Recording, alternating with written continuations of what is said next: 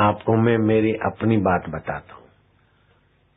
जब उन्नीस का पार्टीशन नहीं हुआ था, उसके पहले की बात, मैं पाँच साल का रहा हूँ मेरी माँ ने मेरे को कहा कि गेहूँ के आटे का जो रोट बनाया, उस रोट को दाहे से बाहे और पूर्व से पश्चिम, कच्चा धागा, जो गांधी जी के प्यारे धागे की माला पहनते न वैसा सफ़ेद पक, कच्चा धागा। माँ ने उसको लपेटा और मेरे को कहा, देख, ये होली में डालती हूँ। रोटी तो पक जाएगी, काली हो जाएगी, लेकिन धागा जो का त्यों रहेगा, जलेगा नहीं।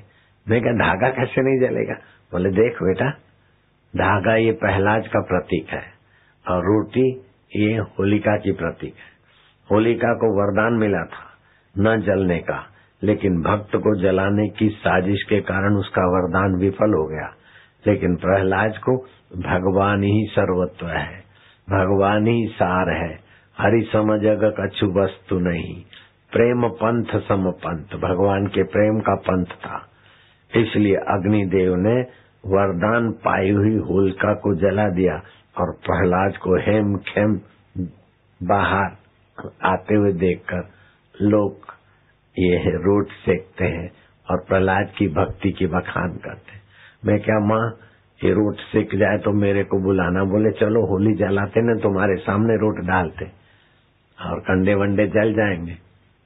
थोड़ी देर में जब तुम आओगे तो तुम्हारे सामने रोट निकालेंगे। तो मेरे सामने चिमटे से वो रोटी निकाली। रोटी तो काली कलूट तवे पर तो क्या तुम जलाती हो, सेकती हो?